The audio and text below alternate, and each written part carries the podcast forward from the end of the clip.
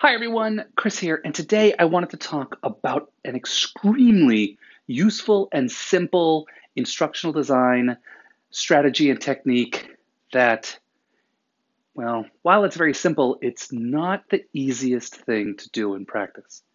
And that is scenarios, storytelling, and, and focusing on the learner journey. So I bring this up because probably about two weeks ago, I reviewed a fantastic piece of e learning on everyone's favorite and most engaging topic uh, sexual harassment and uh, navigating the corporate bureaucracy. But in this case, it was exceptionally well done because the instructional design team used scenario, storytelling, and they took you along a journey. The technique was, the technical aspect was very simple. It was basically talking head video in a narrative style that was a branching video scenario. Super simple. But the writing was so well done and the storytelling was actually engaging. In the story, you were just the generic office worker, and one of your coworkers was having a sexual harassment issue, and you had to help them navigate the corporate bureaucracy.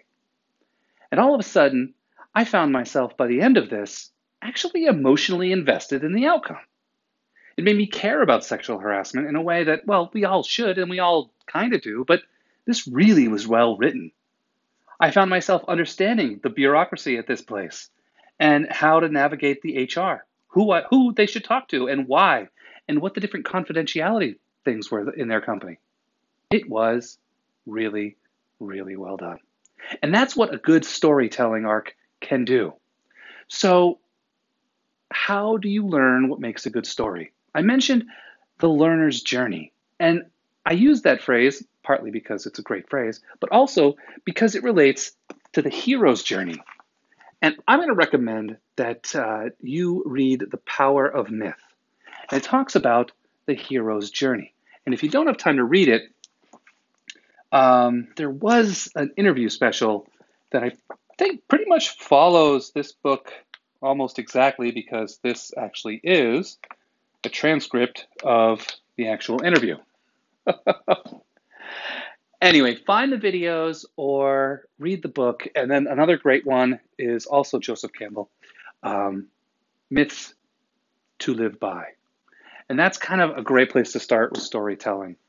Also, I'm going to recommend that as you move through the weekend in the next couple of days, watch the stories that you hear and the stories that you watch on TV, in movies, even stories you hear on the radio, your family and friends talking and telling stories. Human beings are natural storytellers. And it's when we put ourselves into that box of, I'm going to design some instruction on this very, very boring topic, like navigating corporate bureaucracy, that all of a sudden our storytelling skills just sort of fall flat. And it's time that we started to think can I apply a good story to this to keep people engaged, interested, and possibly get someone emotionally invested in this not typically exciting or emotionally investing kind of topic. So,